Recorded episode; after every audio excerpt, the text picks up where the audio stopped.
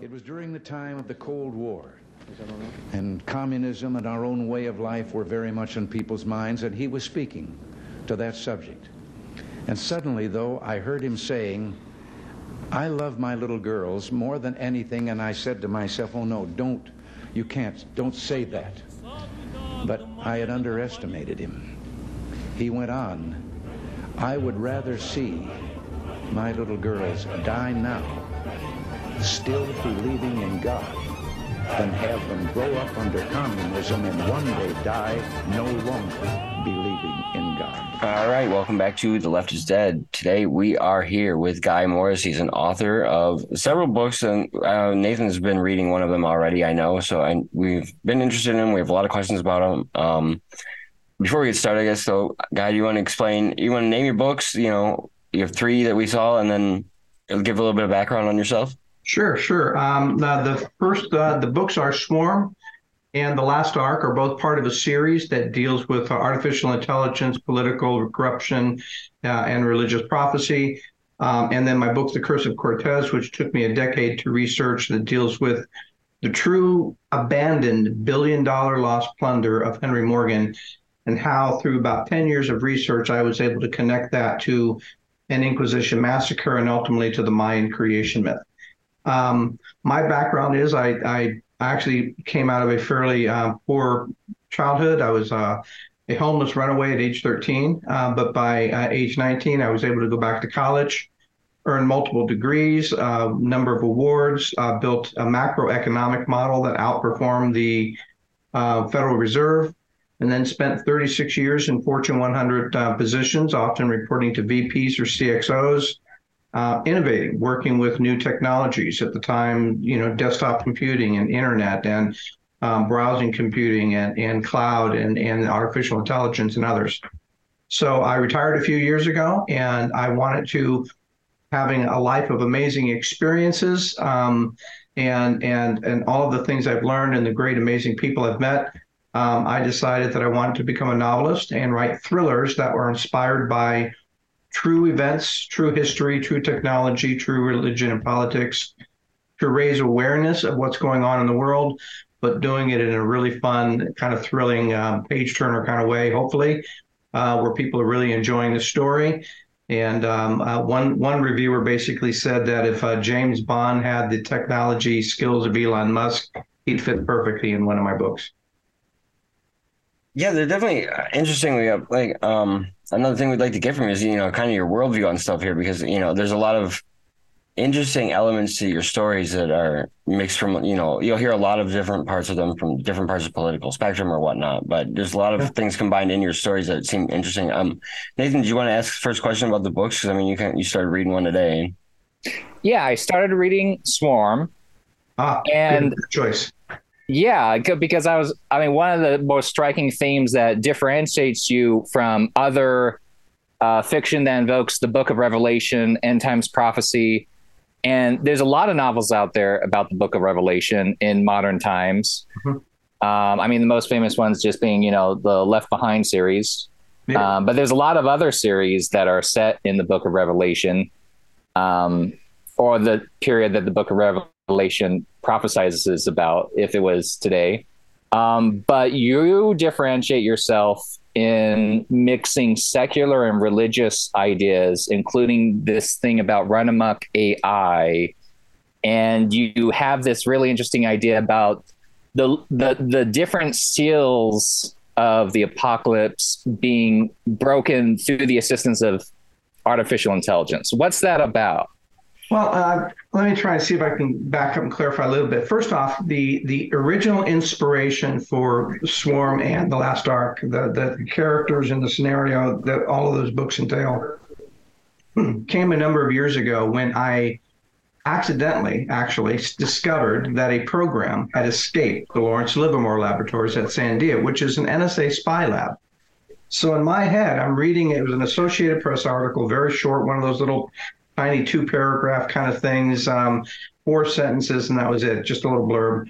But it basically said that a program had escaped the Lawrence Livermore Labs, and if I had information, I could contact X professor or Y FBI agent. And I cut that article out. I pasted it on my monitor. I read it every day for months, and I was obsessed with this story. Now, my first thought was that somebody at Associated Press was going to get dinged for making a bad boo boo. They should have said it was lost. Maybe they should have said it was stolen or it was corrupted. But the verb that they used was escape. I said, well, if that was intentional, escape implies some level of intent or design. Escape implies some level of intelligence, again, or operational function. It implies the ability for the program to move itself and then go back and erase the computer log trail so that the designers couldn't figure out where it went. So I, I, spent more months trying to figure out exactly from a functional perspective how that might work, what technologies were being used that could result in those kinds of capabilities. And then I spent a few more months after that trying to figure out, okay, wow, the, the NSA built a, an invisible spy program. That's that's pretty cool. I said, if I were James Bond and I went to Q and I said I need a program, what would I want my perfect spy program to do if it had that stealth capability?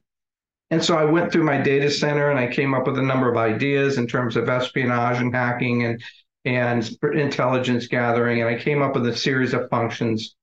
And then at the time, I had a friend who was a film producer. And so I took this idea to him and I said, Hey, I think I stumbled on a, a really cool story.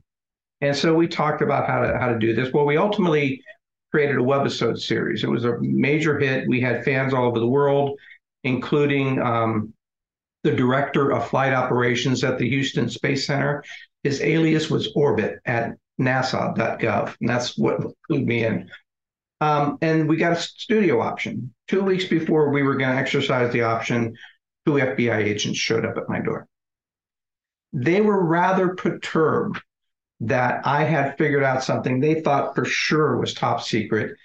And they were even more perturbed that I thought the whole thing was hilarious that two FBI agents had showed up at my door out of something I had just spent months basically just playing with an idea. Well, my wife was was pretty upset. She was, she was like, "Why are there two FBI agents in my dining room? And what did you do, buddy?" And it was like, I was like, "Yeah, I didn't do anything." But that got me much more involved in trying to work through how artificial intelligence is developing. What are the true risks? Not only from a technology perspective, but from a legal, moral, ethical, uh, global stability, economic perspective. Um, what were what were governments likely using these advanced technologies to do that were different and apart and, in some senses more advanced than commercial sector? And and that was where the whole series came up from. Now, subsequent as as sort of a sidebar, the how prophecy got involved in that was um, I mentioned earlier that I had built a macroeconomic model that outperformed the Federal Reserve. So I had I had some skills in building algorithms and, and complex models and thinking through regression models and, and statistical models. And so I was actually reading a National Geographic one day, and um, it was a, a story about fish stocks and the loss of fish stocks in all of the major fishing areas from Asia to Europe to the United States, et cetera. And they were calculating roughly about the, that fish stocks had decreased about about a third in, in the last 20. At that point, it was 20 or 30 years or something. And it occurred to me that there was a prophecy in Revelation. It was from the seven trumpets that talked about a flaming rock coming from the sky, and from that flaming rock, a third of the fish of the sea would die, and a third of the birds of the air would die, and a third of the land, beasts of the land would die. And then the rivers would become so polluted that people couldn't drink from them. And it suddenly occurred to me, I says, you know, we get a lot of prophecy gets hung up on allegory, uh, how prophecies use allegory. And allegory was just a tool used by the prophet writer to say, I'm not exactly sure how this is going to happen, but this is going to be the result. Maybe it's a flaming rock in the sky. I don't know. But it occurred to me, I said, well, we haven't seen a flaming rock in the sky, but we certainly can go back to a number of different scientific magazines and articles and studies to show that the outcomes of those prophecies had already occurred. And thinking mathematically, I started thinking, now what's the probability of that happening? And what does that really imply to us about prophecy? And for a long time, prophecies were used as this sort of God being angry with the world and coming down to destroy the world. And the world saying, gee, we don't deserve this. and it started occurring to me that prophecies, in a lot of ways, are really talking about how the outcome of man's activities itself would do that. That the source of our own destruction would be our own act- actions and activities. And as a result, all of the, the fish of the land, we're in the sixth extinction. There are several books about that. Um, the pollution of rivers has been well documented in a number of magazines. We all know about that. And then I started looking at all the other prophecies as well and started saying, well, if I try to strip away the allegory piece and where a lot of our biases come in, we get cultural biases, we get religious biases, my my uh, sect versus your sect, Protestants versus Catholics, um, international biases, America versus Islam. We, if we strip away all of those allegories and start looking at the outcomes themselves, I, I started saying, well, could I document how many of those doc- outcomes could I actually document as as having occurred, and could I calculate the probability of those occurrences within a fairly short geologic t- time frame, which is since World War II.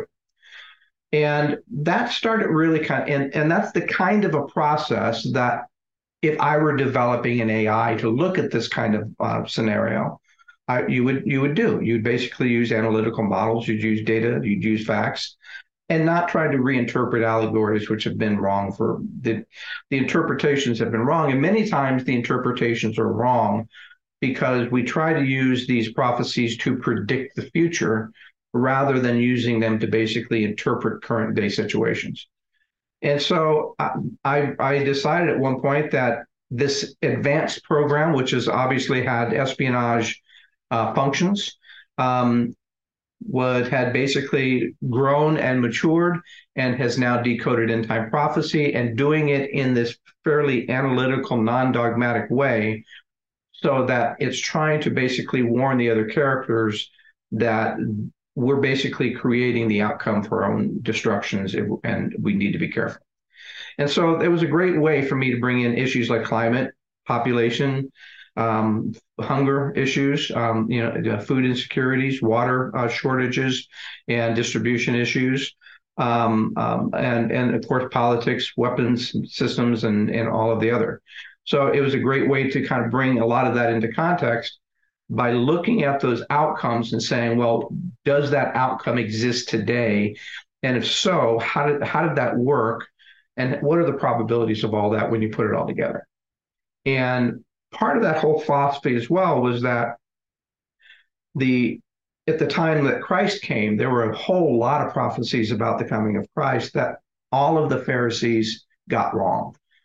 And when I looked at why they got it wrong, it was because they were in, in putting two things. They were putting in their own political and religious power, you know, kind of self-serving biases in terms of how they were interpreting things. And they were looking, they were, had been trying to use the prophecies to try and predict the future so much that they got it wrong. And when it happened differently than those expectations, they weren't prepared to really kind of see the correlation.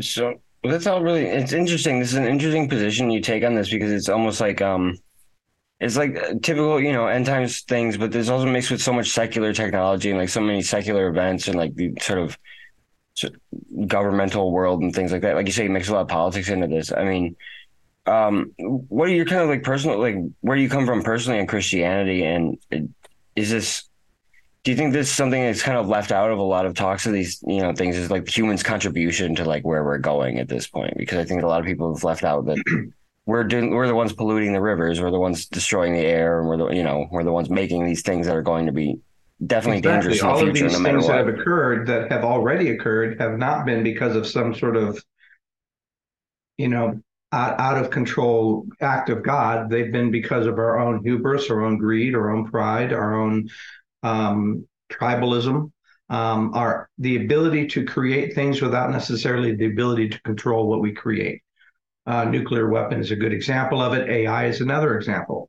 Now, I've been in the technology field almost my entire career, and I really have a high appreciation for the technologies of artificial intelligence. They can artificial intelligence will change our world radically. It's it's being called the fourth industrial revolution. Uh, but with that will come both some benefits, but those benefits will tend to accrue to a few. It will also come some negative ramifications that could be felt by many.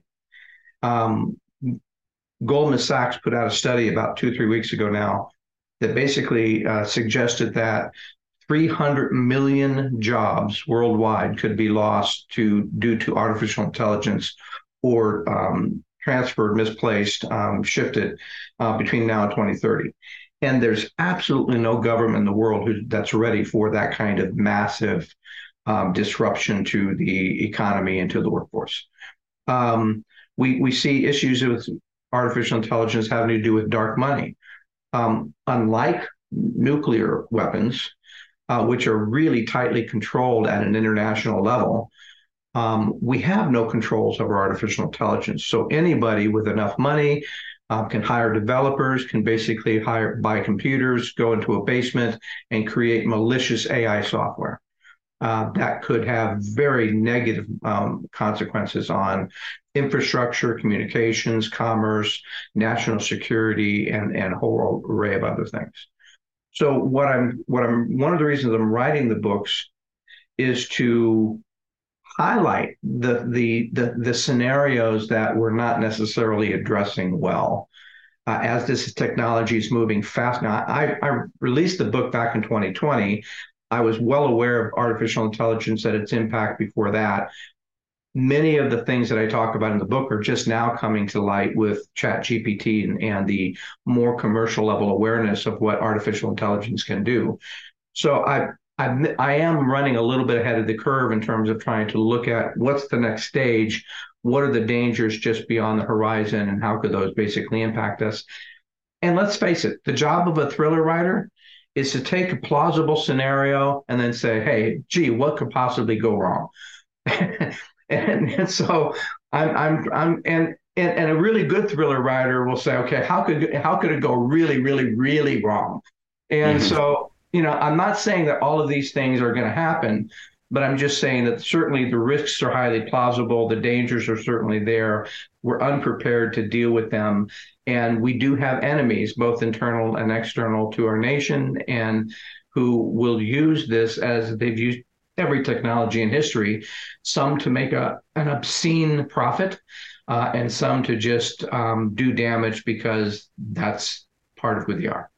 Yeah. Um, well, yeah, I was thinking I'll let Nathan go next, but I was quick thing. Do you think it, like that's one of the big dangers of the U.S.'s development of AI is how decentralized it is and how up to individual actors it is at this point? Because that seems to be what I worry about the most. Is just there's some places where the state controls like the development of AI, which they can do so much, but here it's like no, we encourage you to be free to develop it on your own. And I feel like that's a dangerous path to possibly be taking. I think that is a dangerous path because let's face it, um, none of these companies, there's tens of billions of dollars going into AI investment right now.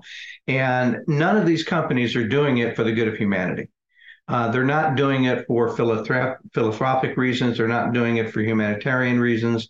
They're not really trying to solve the world's problems. They're trying to figure out how to create a market niche uh, that gives them a competitive edge, and they're going to want to somebody to pay for that at some point in time.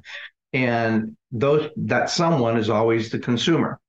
Um, so yeah, that and the fact that we do have a lot of malicious players. We do have a lot of very wealthy, criminally minded people around the world. Uh, we do have China, uh, which is really working hard. That China and Russia have both said that whoever controls artificial intelligence, who has the domination in artificial intelligence, will lead the world into the next century.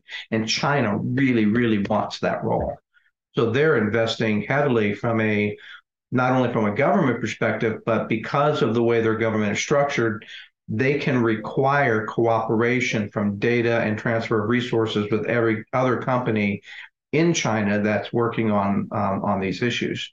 And China has some of the most advanced artificial intelligence uh, applications that are already out there. Um, you probably already know about their consumer behavioral program that basically monitors consumers on every platform from cameras on the street to what they do online to the phone calls they make the things that they say, their social media, and rating them, actually tell, giving them scores as to whether or not they're a good citizen. And if you're not a good enough citizen, you can't do certain things. You get restricted in terms of your ability to purchase certain things. And because they China has also created a digital currency, they can program those things into how you buy and uh, buy and sell. What many people don't know is that China has already sold pieces or all of that technology to probably about 40 countries right now, and are have actually been in talks with certain American cities on certain elements of the technology as well. So China could easily try to create, imagine a, a computer virus. Well, computer viruses have caused a great deal of, of headaches and, and, and billions and billions of dollars worth of economic losses. What if that we can now create a computer virus that's AI enabled? that learns the defenses that we're putting up against it and can basically learn faster than we can create those defenses. Um, I could, you know, part of one of the scenarios you're going to read about in Swarm is what if China creates a computer virus specifically to target the DNS sites that basically comprise the entire internet. So if you bring down the DNS sites, um, you can essentially def- um, um, um, sabotage the entire global internet, which would bring down commerce, would bring down banking, bring down communications, bring down news. Uh, it would it would essentially create havoc and chaos. So we're at a situation where it's a technology that could have incredibly good things for for humanity. I, they're using it to detect cancer cells in CAT scans, much more accurate, much faster than humans. Uh, so there are really re- very good uses for it, but there are also um, some some real risks out there that we're not really necessarily talking about. I mean, one of the most famous examples I think was Stuxnet in the 2010s. It seemed to be targeted at Iranian manufacturing software developed by Siemens Corporation. Mm-hmm. But like about like I'm looking here, it, it, was designed to propagate and it probably damaged infrastructure in Indonesia, India, Pakistan, and some other countries. So it was just let loose from somewhere in the US deep state, you know? And, and what was really genius about that particular virus is that it wasn't, it didn't just turn on everywhere. It looked for specific serial numbers on specific types of devices, and it was looking for the right type of signature to say, this is the site that I want to now sabotage. So it was an intelligent based virus that didn't, as I said, it was most places that it wandered around to, it was innocuous until it found the right environments and then it turned on and it was disastrous. Well, that was 20 years ago now, almost 30.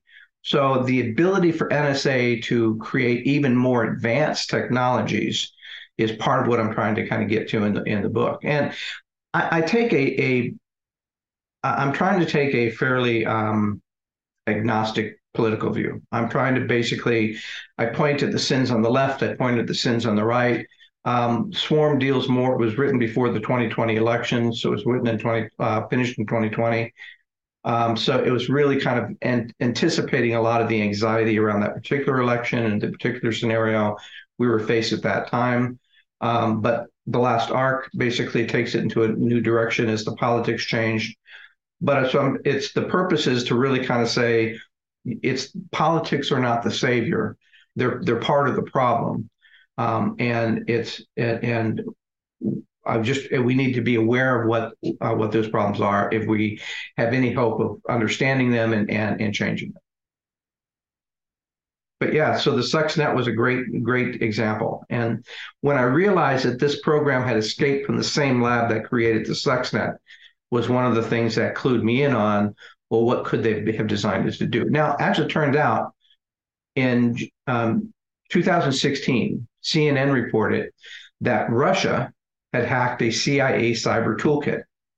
I don't know if you guys heard this story.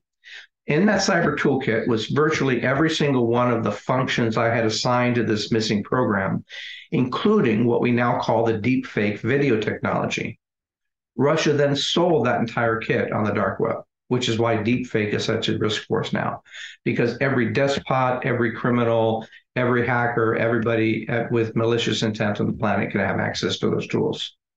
So uh, in 2019, the RAND Corporation gave the DoD a report, and, and this report listed the top 10 national security risks that we face. Two of those security risks had to do with AI. One of them had to do with what they call AI data poisoning. Now, AI, all AI um, rely on massive amounts of data. But the companies who are creating these AIs aren't necessarily the same companies who are aggregating and managing that data. Um, and so if I were to find one of those data sources for an AI, I could pollute that data and create it uh, absolutely untraceable sabotage within the results of that AI because of the multiple layers of algorithms and data filters and and and and the black box of how AI functions. So, um, which they so the Rand Corporation is saying this could affect our national security because we're now using AI to build our cyber security walls. We're using AI in our intelligence gathering and our espionage, uh, using it to basically uh, monitor and interpret satellite images. Um, and it's used to interpret our, our nuclear defense or our um, um, uh, national defense systems. So if I could pollute the data in such a way, um, it could potentially spoof one of our internal systems into thinking that we were under attack and then promoting and launching a, a decision to launch a retaliatory strike uh, before we would really realize that that was just a, a ghost in the machine. So, and this was actually the second warning that the Rand Corporation gave to the DoD. So these are real issues. Now we don't talk about them much because you know the probability of them happening might be small, but the consequences of them happening are quite large.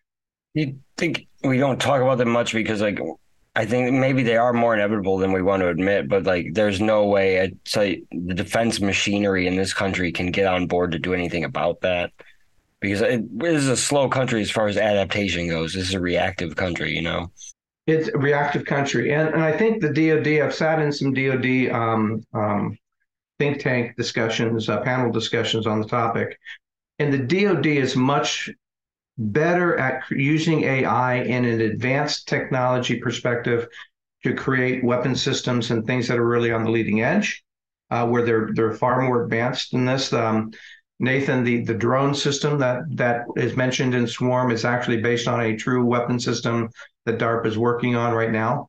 Um, and so that's that they actually have two versions out. There's a one version of the drone swarm called the um, what do they call it? I think they actually call it the swarm, and it's a Navy version. Um, I know the Army is working on a, a different, larger, more lethal um, version of that same same system. Um, and I forgot where I was going with this. Um, I lost track. Oh, uh, our ability to d- deal okay. with this. Oh, yeah. So one of the conclusions out of this this panel was that the the military does is much slower, however, in terms of adapting AI into operational uh, management, logistics, all of the other things that they could help them operate better, including building in some of our defense systems and some of the and, and, upgrading some of our older systems that really are several decades old in many cases. So you're right; they're very fast on some of these more advanced kind of weapon uh, weaponized type of ideas. They're much slower basically changing the overall culture of the DoD to basically adopt these things into general operations to make us more efficient in catching catching the, the mistakes or, or operating better. So, and they they they're aware of it. Uh, they have a five ten year plan to basically adjust this. And the question is, is that can uh, China basically is is working towards an invasion profile for Taiwan by 2027. The question I have in my mind: Will we be ready by that time in order to to counter that that threat? Well, do you think, say, the future of warfare? Do you think it'll be fought more as like drone warfare than it is now? Because I mean, there's obviously like a huge gap in like recruitment targets and things like that in the military as it is. Do you think that it's going to end up becoming wealthy nation versus wealthy nation as far as who can afford more hardware to throw at each other in the future?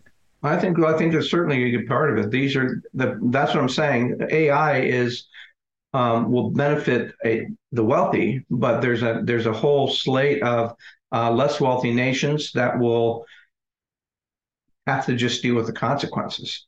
Uh, and they they'll, uh, there'll be people who lose their job that won't have any other that won't have any other opportunities. Yeah, there'll be a lot of um, losers out of this this game as well, and I think that's one of the major dangers. Um, but yeah, I, it will come down to I think Russia has pretty much proven they've pretty much blown their nickel on this Ukraine war and blown their credibility. And and to the extent that they have a very dangerous um, hacking uh, cyber uh, army. Um, I think their ability to catch up on the AI front um, is uh, lagging both the U.S. Um, and and China. China, however, um, really could give the U.S. a run for our money, and in some ways are more advanced than we are in terms of how they apply the technologies to broader societal levels. So China could definitely be a, a big issue, which what one of the reasons that makes Taiwan such an important goal. 85% of the advanced uh, microchips necessary to build AI machines do advanced uh, weapon systems, advanced aircraft, missiles, cars, appliances, all of the smart technology, all 85% of the world's um, supply of those chips originate in Taiwan. So if China wants to be the technological lead in, uh, in on the planet in the next century, one of the things they need to do is be able to control access to the technology, and that's one of the reasons that they really want Taiwan is because of that control. Well, with, yeah, one of the reasons why the U.S. is standing so much against it, which is no, we that would basically cripple us overnight. Uh, from a technology perspective, both from a military, um, commerce, um, intelligence perspective, that would basically be devastating to us to lose access to those chips. Well, I mean, we just had a whole series of black swan events with uh, the COVID pandemic. And then mm-hmm. during that pandemic, we had a fire at a Japanese microchip facility. And then Taiwan was having a drought, which affected microchip production. And so all that leads us to thinking maybe just in time production and maybe we should do reshoring for the sake of national security of goods like microchips or like steel or natural gas to hedge against future risks, which is why uh, your novels are so like pertinent for today. And I'm trying to make them that way, but I'm also trying to make them fun. Uh, I try to give the person, uh, the the computer uh, program a personality or several. it's a little bit of a, um, a schizophrenic personality. Um, I try to make one of the things I wanted to be different in than so many of the other espionage thrillers out there. I didn't want a main character who was uh, CIA, Navy SEAL, FBI, trained to kill you seven ways before breakfast, sir. Um, I wanted somebody who was sarcastic and sardonic, who was outside the system looking in with a little bit of a um, um, disbelieving kind of uh, mentality, um, not drinking the Kool Aid, but so he, we could, he, this character could not necessarily carry the flag, but be, could be a good guy in, in the long run in, on other levels. So I wanted, I didn't want to tie it to a particular flag. I wanted to tie it to more human issues, more um, uh, issues that affect every country and every person, and try and bring in that sense of, excuse me, um, agnostic um, valuations to be to be able to bring in be more um, objective rather than subjective in those determinations. I'm curious. How do you think like we're talking about big picture here? How like governments and states will react to these types of things. But uh, another thing like that's wild to me is, uh, you know, I'm assuming you talk about this a bit in your books too. Is like how regular people will react to this type of like great great shift in like information and how we understand the world and what we understand to be true and not true. Um, do you think that's going to have almost like a sort of like semi religious effect on people as it happens? Because it seems like the more you consider it, the more it's like going to be, it's going to shock people's worldview completely, just as much as if they were to discover God yeah. or something like that almost. Well, I think that I think you're right, and I, I, I, some of the areas I still need to try and explore, which is what are some of the cult-like opportunities that are going to come out of this sort of phenomenon, and, and I think we're starting. You know, Elon Musk has a little bit of one around him, um, but even so, I was looking at you know, and part of prophecy is that toward these these days, we're told that a big portion of the, the, the Christian church would become what's called apostate, which is where it would get caught up in um, issues that have nothing to do with scripture and teaching, and it would really become more of a political, would really become more of a power structure. And we're seeing that today as well. And so I'm trying to basically say that that in this state and time, you, you can't just make a black and white, oh, you're either in the church or you're not. It, it's a question of what kind of teachings are you really are you really getting, and is that really consistent with what um, we're supposed to be practicing, we're supposed to be living. Um, I, I, you asked earlier my, my my my issue of faith. I'm a Christian, but I don't identify with a lot of the the Christian nationalism, which isn't to me what scriptures teach. I don't identify with a lot of the, the the the, radical ideas that you see in some places. I, you know, I, I go back to what Jesus taught, which is it's more important that you care for each other, that you love one another, that you forgive, that your heart be um, one of, um, of, of generosity and grace and, and forgiveness, and and those were that that was what he taught others through his example, and that's what he I think he meant to, to teach us. So I will see that in these time frames, we will see, though, religion used, just as it has been in history, as an excuse for inhumanity to man. And we saw it during the, the Crusades, we saw it during the Inquisition, we saw it during some of the indoctrination of um, Native Americans in America. We, we see it. Uh, we see it used this way in Iran and in the Middle East. We see it even uh, even Putin it's just the refugee crisis here, you know. The What's refugee that? crisis, the refugee crisis in the West, it was used that way by far the far right. You know, I, I've seen your Twitter and everything like that, so I understand. Yeah, you're coming from much more like literal reading of the Bible, clearly, which is admirable. Well, yeah, I mean, I, I, I try not to get caught up in sort of the religious identities as opposed to being, you know, trying to understand my own spiritual faith and and be true to that. And so I'm I'm I'm trying to point out that um, oftentimes things done in the name of a religion or done in the name of God aren't necessarily godly or scriptural. And we, while we're in these days, we have to be able to understand that that's also something that's going to be occurring. And rather than seeing it as proof that God doesn't exist, we we can see it as consistent with all these other scriptures about what the times would be like right now, and say, well, that fits too. That that fits into this this picture that we're we're told we should expect. And, and so I, again, I'm trying to look at what's actually happening in the world. Does that have a um, a global um, implication, and does it have a prophetic implication?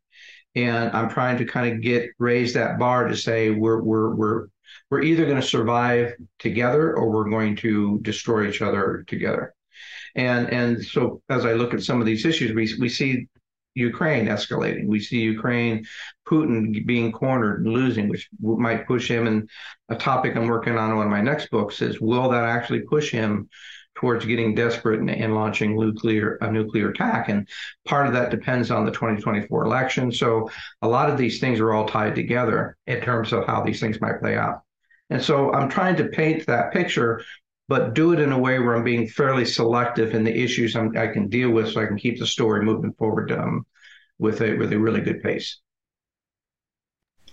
So earlier you used the phrase act of God, which is a tricky phrase how it's used sometimes. So, for example, um, some of the Japanese anti-war activists right after World War II um, described the bombing of uh, Hiroshima and Nagasaki as an act of God, and they had strategic consideration for doing this. They argued we have to make sure that this never happens again. We don't want to just blame the Americans for what they uh, what their government did to us. Let's say. Mm. Um, so there's a weird kind of thing with not just you know the potential nuclear catastrophe you know, it wouldn't be fair to say that humanity as a whole did it to themselves, but maybe some people did it to themselves. And so act of God is really tricky. And that's why I thought it was just so fascinating um, hearing you talk about calculating the probabilities of all the seals of yeah. the book of Revelation being broken mm-hmm. and how most Christians, like from my evangelical background, we, we like more fundamentalist background, we tend to think that well, God has his plan and he's going to do it no matter what. And our actions to the planet don't affect it. And you have the reverse sort of view that, like, well, maybe human action does have something to do with this. Yeah, I do. I, I, I, I think most of the scripture was basically saying, you know, your actions have consequences. Most of the Ten Commandments are basically are, are there because those issues, those actions basically have consequences on our relationships. And most of the times, the consequences that God's looking for is how our, our ability to to care for each other, to love for each other, to basically be the spiritual people that He wants us to be within this existence. And so, yeah, I, I, it wasn't something I was taught. It was something I, I kind of backed into by looking at the data and looking at the situation and trying to think about all of the different prophetic um, uh, teachers that I had, I, you know, I had seen over the years, and I had been to a lot of evangelical churches, and how so many of them, even the Left Behind series, had a lot of things in there in that book that were, particularly in retrospective, even a few years, were were wrong because they were infusing sort of some biases and interp- trying to predict into the future, and trying to interpret things like the the whole idea of that there would be this one leader over the whole world, right? A one world government. And I said, well, that's that I, I really could never see that happening in any sort of practical sense because we're, we are so territorial, we are so tribal. You know, I can't imagine Russia deciding that and, and the U.S. deciding that they would have any one person leading them, or China. What I could see, though, is that we could see a leader with a world leader rising up who, who might be just as, as Hitler ro- rose up and basically created havoc for tens of millions of people. Um, we could see that reoccurring again. And so I started looking at prophecy and started saying, well, how, why is it that so many other people get so many of these things wrong?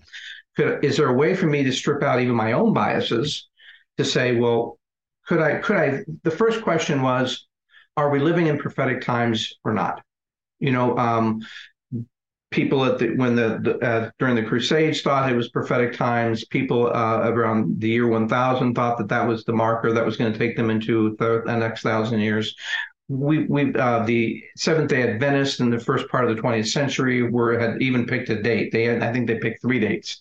Um, so it's I said it's it could be very easy to make those same mistakes. I said, so what would what would be a more objective approach? And I found that most people were getting things weird because they were looking at the allegories and interpreting in the allegories their own biases. I, as, as a guy who built models, I was always looking for data. Is it true or is it not true? Can it is it validated? Is it not validated? Is there data to support that this has happened or if it hasn't happened? If it's happened, what's the probability of that happening?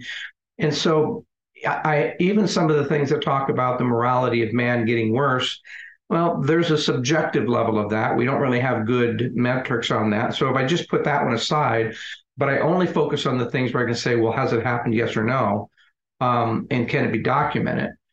That's when I, I started really trying to think in terms of wait a minute, all of these things are occurring, but none of this had to do with God coming down and doing it to us. Every single one of these things had to do with the result of our own actions.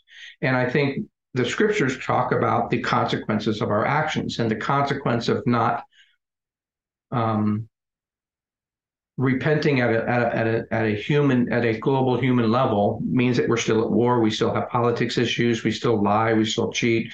You know, we can call ourselves Christian every, any day of the week, but it's it's not how, what we say; it's how we act. And so, and, and so, if I filter through all of that kind of um, facade, um, I, I, started saying, well, there's a math model here. There's there's a probability model, and the probability. As a matter of fact, I actually spent a weekend. I spent a three day weekend building that model. I was working with a geologic company at the time. We had like 100 million years of geologic data. I brought in a stack of history books. I brought in a stack of National Geographic and uh, Audubon and some other environmental magazines. And I had only about 15 um, prophecies um, that I was going to test and it was it was a small test. And but but I wanted to make sure that every one of them had there was some sort of data behind to say yes this has happened what's the probability? And I spent the weekend using our computer models at work. And I came back after the end of the weekend once I added the probability of this plus the probability of that plus each one uh, I came back with a scenario that said it was one in 1.4 trillion against random chance uh, that we were basically in prophetic times. And that exercise changed changed me fundamentally. It changed my. It, it took time to, for that change to to really, and it's still sure it's still happening, but it took time. But it changed my perspectives in terms of my career changed my perspectives in terms of my life goals and building wealth and uh, you know what was i willing to sacrifice or not sacrifice. It changed my perspectives on the, type of church i wanted to attend. It changed my perspectives on my family and my relationships. And it started it started giving me thinking that prophecies are really great. If you look at end time prophecies 80% of them are what's called signs of the times. And these are basically wake up calls to say hey this is coming and it's coming going to come quicker than you, you, you think. Now's the time for you to do, do that great reevaluation of your life that you need to do that most of us don't really want to do until, until we get to the end of our life. But if you knew the doctor came to you and said nathan sorry dude you got this incurable disease it sucks we can't do a thing about it. I'm going to give you seven ten years at most. You got to you got to live the life you really want to live in those seven ten years. Make some good choices most of it would take that as an opportunity to make better choices.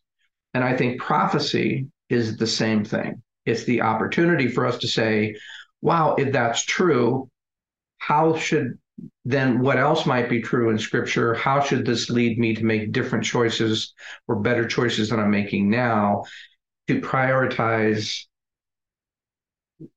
less on politics, less on winning, less on career, less on wealth, less on these other things, and more on the things that really matter in the long run.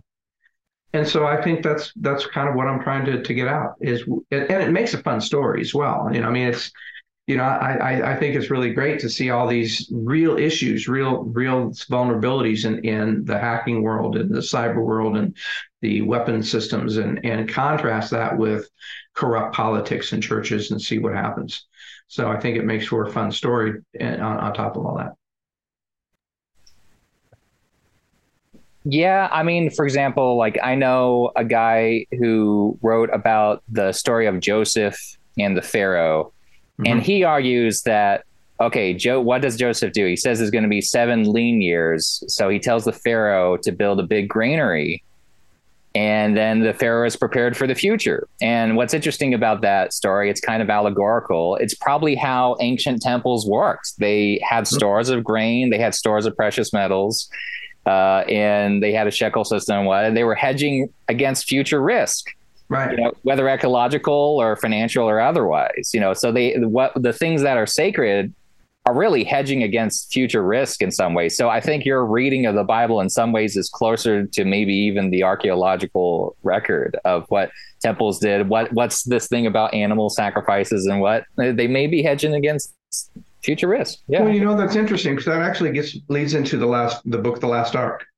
Now, one of the prophecies that uh, people talk about a lot in, in in prophecy, and I'm I'm I'm not 100 percent sure that I, I read it the way they they do about a third temple, that there will be a third temple. But I sat down and I started saying, well, if there were to be a third temple, how could that possible? How could that we get through the current constraints, uh, both from an archaeological perspective and religious perspective, and what are the the events on the ground?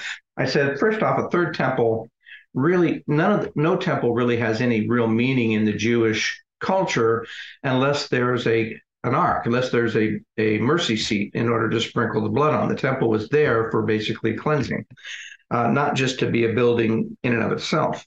And so I started researching the ark. And I don't know if most people, a lot of people I know are aware of the ark that's been in Ethiopia. Um, it left uh, Jerusalem about 2,600 years ago with Solomon's son Menelek and 500 priests. Um, Menelek then and the priests basically took it to a, an island in Egypt called Elephant Island, which actually fulfilled a prophecy from Isaiah that there would be a temple on the border of Israel uh, in the land of our enemies. Um, it was there until the Romans chased it away, and then it went to Ethiopia, where it was in synagogues for a few hundred years. And then the Templars came along and then moved into churches, and it's been in this one church for like 900 years what most people and there Graham Hancock, and there have been a number of journalists, and there have been a number of stories and documentaries about it. And so there's history, there's papyrus, there's there's documented archaeology. So the fact that there was an ark used in temple worship is a fact. Now, some people say it's not the ark made by Moses. We'll get to that in a second. What most people don't know is that in January 21, an Ethiopian militia basically stormed the city of Axum, raided the uh, St. Mary's of Zion Church, massacred 750 men, women, and children. The ark was stolen and sold on the black market. So after 2,600 years, during this last day period, during a time when the Israeli Sanhedrin have five different heifers that they think are going to be uh, pure red heifers that they can start temple sacrifices, an ark may actually be available um, on through some means. Now, I speculated in the last Ark who I think had the money and the power and the desire to have that ark. But in that research, there is a second ark. Now, in the 1960s, there was uh, outside of Qumran in one of the caves where all the Dead Sea Scrolls were found. They found what's called the Copper Scroll, and they found it completely by accident. It was actually hidden where all the other scrolls were in jars.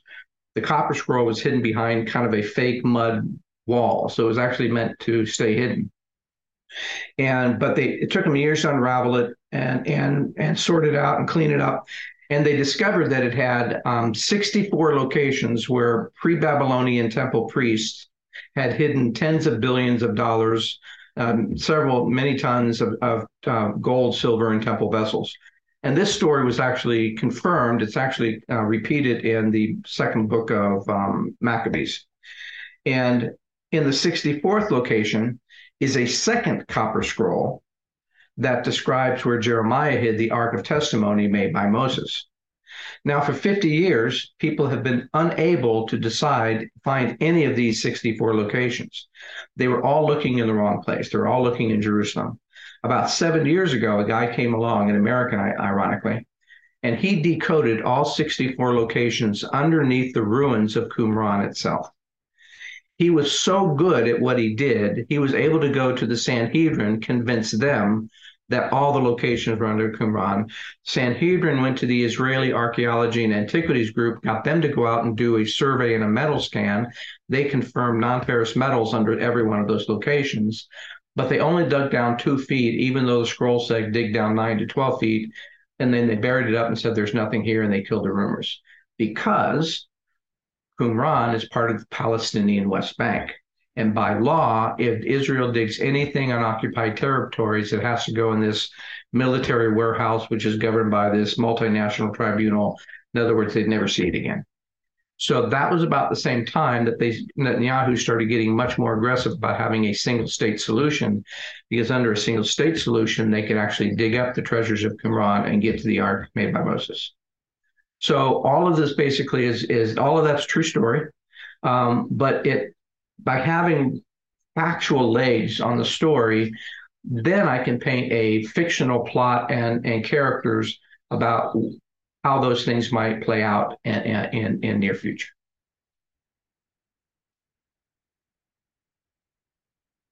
that's a lot. I mean, I don't know. Some of it I would contest. I think that like Graham Hancock and things like that. Obviously, I would contest a bit, but I don't have enough facts on me to like do that right here.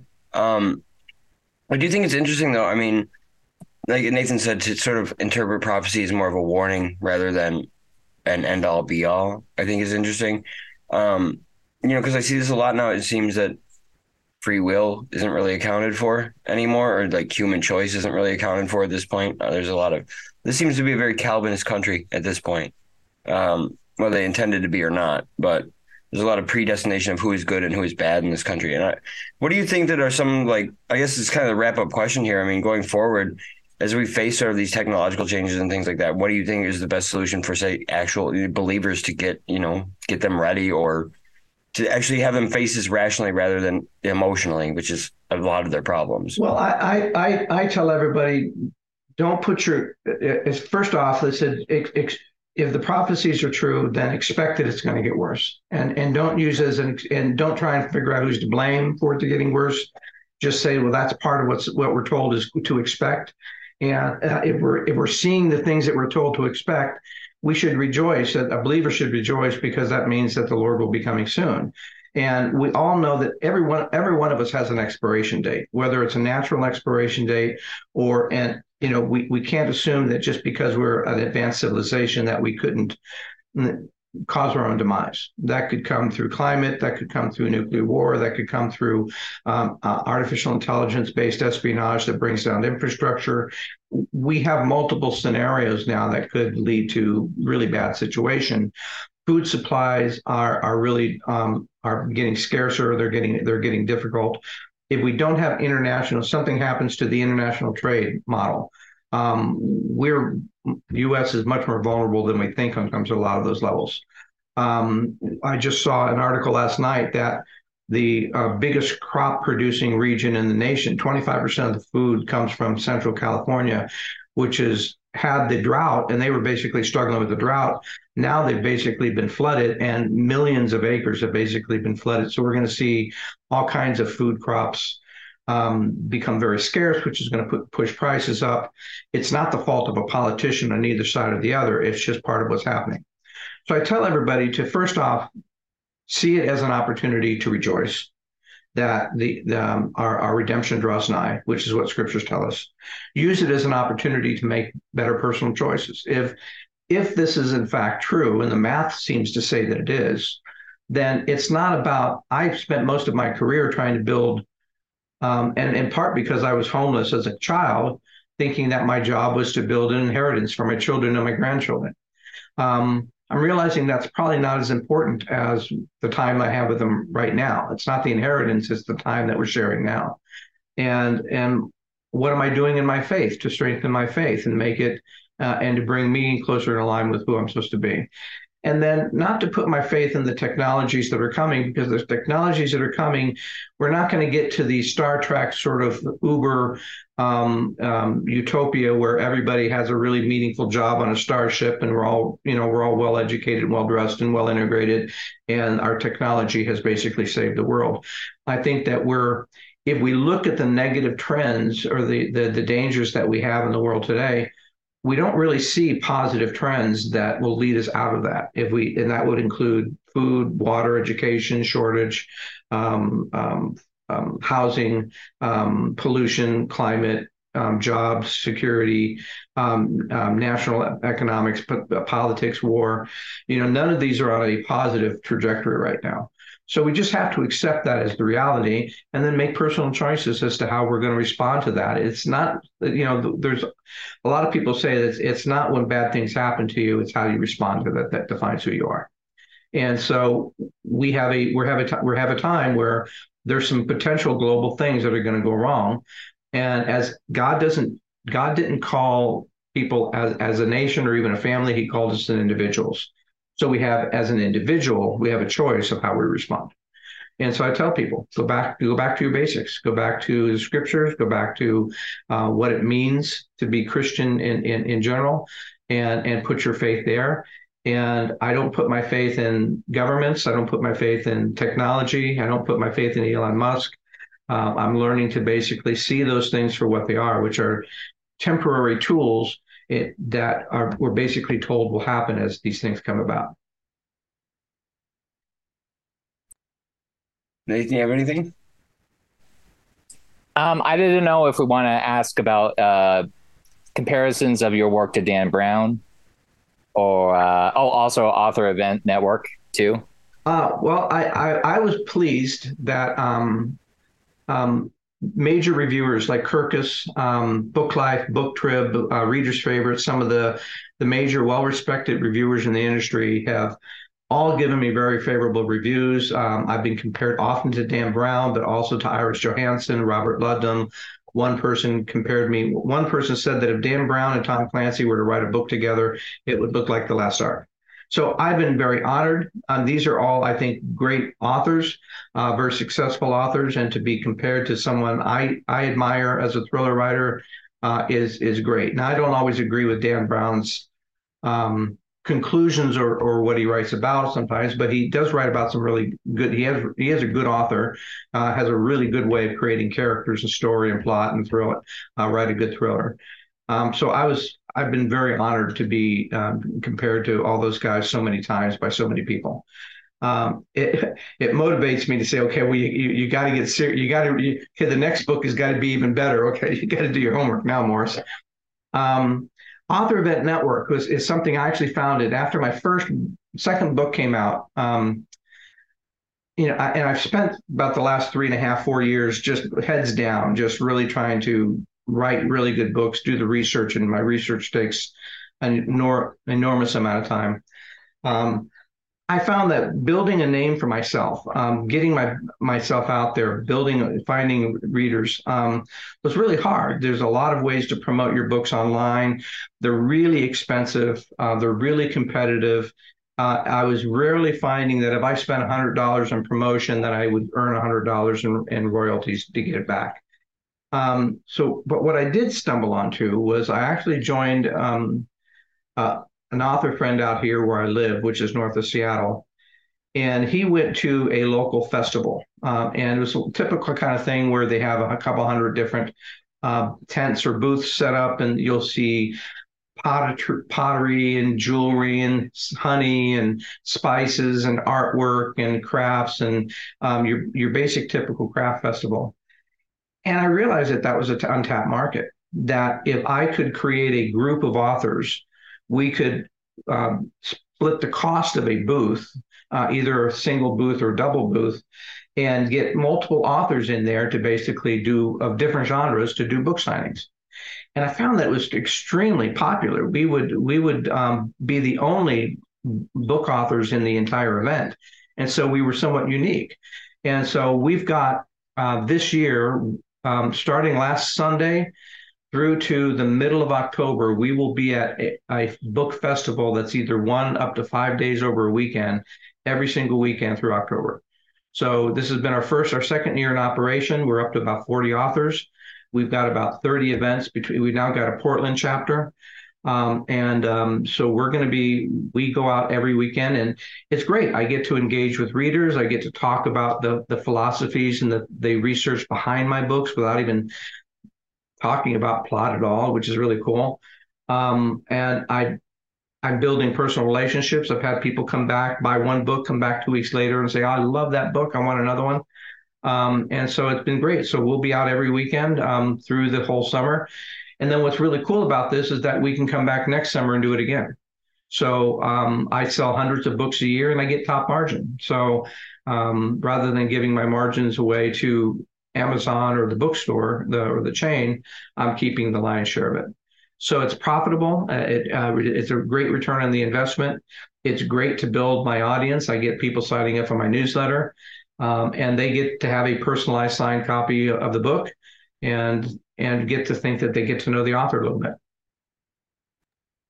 Uh, yeah, I think you definitely provide an interesting perspective. Um, like I said, I checked out, you know, your social media, your author page, and things like that. Your Twitter, you know, I can see where you're kind of coming from politically, and I think it's a very interesting perspective to have as far as like these kind of topics go, in you know, in fiction even, because these are typically topics of more right wing type of anti logic, anti science types, and things like that. You know, so it's interesting to see somebody with a lot of experience in technology and who knows these things writing about it. I'm definitely going to get more into it. Um, Nathan's already, you know, he's recommended one already. So, great. Uh, yeah, it's been great having you. And yeah, once you, if you write another one, we'll always have you back. You know, this has been awesome. And you really provide an interesting perspective. And uh, I think other people should read your books too. So if you want to tell people where they can find you and. Well, uh, easiest way to get started is guymorrisbooks.com. You'll find buy links for the books. You'll get highlights from reviews and links to reviews. Um, you'll get um, fact versus fiction pages. So if I I put so much fact within the fiction that I like, I feel like I have to be transparent uh, to say which is which. Uh, there's image libraries of actual locations, and there's some trailers, and so it's a. There's some of my social media and my press kit and a number of other things. So it's a really great place to get started. And awesome. that'll link to to all the places that are selling the books. And we'll have it in the show notes too. So awesome. Yeah, thank you. Thank you, gentlemen. We'll definitely have you back. It's been fun. I appreciate the time. Yeah, it's been great. Thank you. Thanks, guys. Appreciate it. Yep.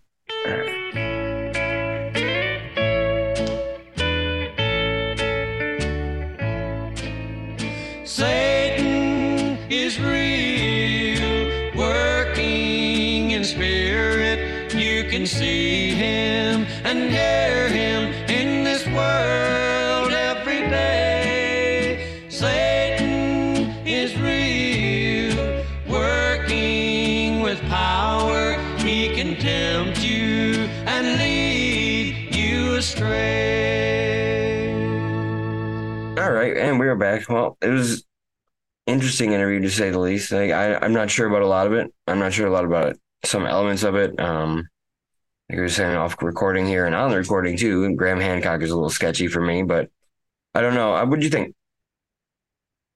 Uh, it's good to hear someone uh, doing something different with the Book of Revelation that's more Yeah. science slash technology based. Less vengeful. Yeah, yeah, yeah. It's not about just owning everybody who said you were wrong. You know, like definitely interesting to see like an actual. And again, it's not even necessarily like you don't necessarily have to believe in like Revelation. I think even to like get into it because like this Yeah. like a lot of these elements could just happen, and that is mm-hmm. true. Like because obviously technology, we're dumb as shit, and we're gonna fuck it up somehow. you know, talking about like decentralized AI, like the way it's built here. You know, where we talk about state control in China, and then we talk about like, oh well, it's just a few lunatics here who have spaceships and shit that are building it, which seems unsafe. a little bit. Yeah, Yeah. Yeah, I- that's what I hate it here. I hate like the fact that we like, oh, Jeff Bezos is working on one, Elon Musk is working on one. Well, Elon Musk got kicked out of one. Now he's working on Truth GPT or whatever. What the fuck ever. But yeah. And then, you know, like Mark Zuckerberg has one, and Zuckerberg has the metaverse, but that didn't work.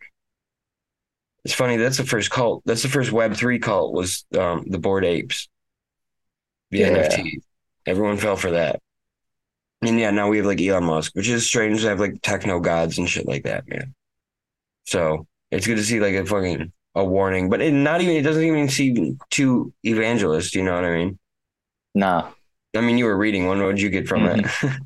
Well, in Swarm, uh, I haven't finished the entire thing, but it does seem like more of like the seven seals are more. He said more literal. I mean, in some ways, it's more allegorical because it's kind of like, well, it's not literally Wormwood is going to fall from the sky from a, right. you know, from an altar in heaven. It's it's like, no, we're poisoning the ocean. Yeah. No. Yeah.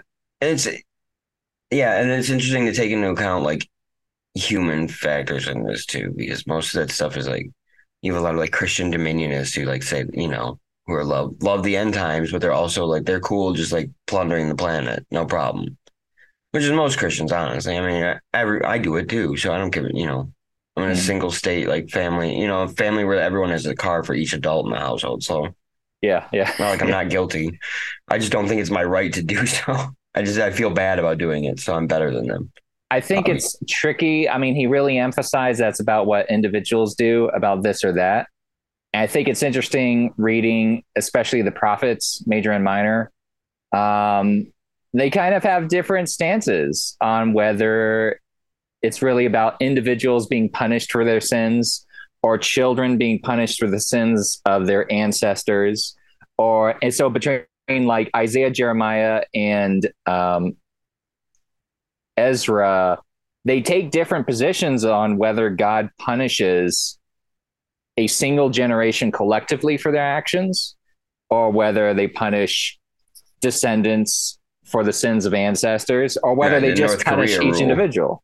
Yeah, so it's kind of like even in the Old Testament, it they disagree on who actually gets caught holding the bag of past sins. Yeah, it's interesting too to think like how like without human acceleration, like what does that mean for like end times prophecy? You know, Hmm, hmm. how do you account for that? Like, well, what if we weren't pieces of shit? Let me propose this question to you, my friend. What if we didn't suck?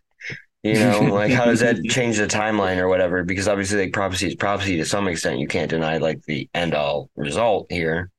So like, does that? I'd be interested in uh, having a like a longer talk with him. Like I said on religion, as we talked off mic, like it'd be interesting to have a longer talk. Just is there a way to like?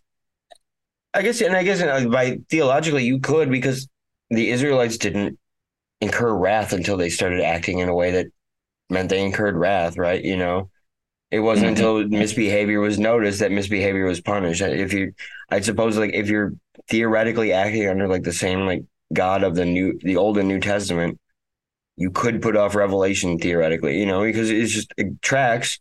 Don't piss them off. Yeah.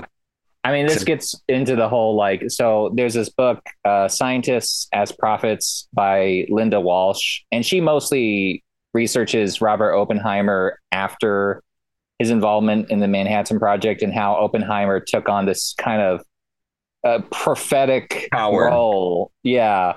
I mean, yeah, the destructive power, but then also he's trying to warn the US government, like, please don't do this again. But it's kind of like, well, Yeah, he was no, he was he didn't have the guts of a LeMay. Yeah, like it's suspect. It's sus.